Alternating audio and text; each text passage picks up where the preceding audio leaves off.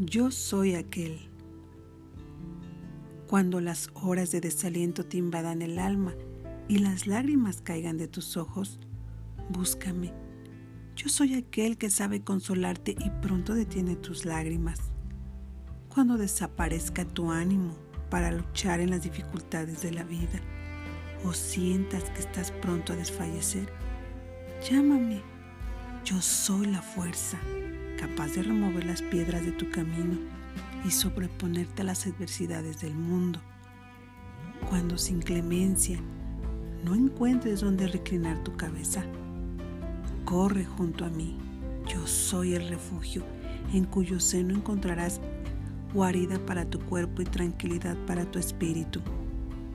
Cuando en momentos de gran aflicción te falte la calma y te consideres incapaz de conservar la serenidad de espíritu, invócame yo soy la paciencia, que te ayudará a vencer las dificultades más dolorosas y a triunfar en las situaciones más difíciles.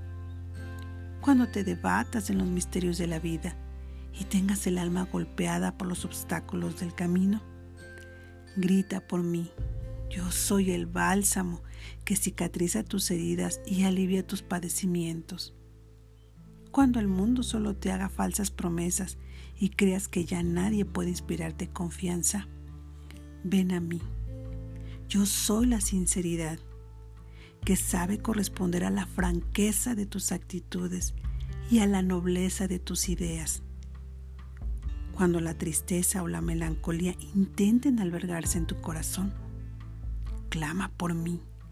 Yo soy la alegría que te infunde aliento nuevo y te hace reconocer los encantos del mundo interior cuando uno a uno se destruyen tus ideales más bellos y te sientas desesperado, apela por mí, yo soy la esperanza que te rebustece la fe.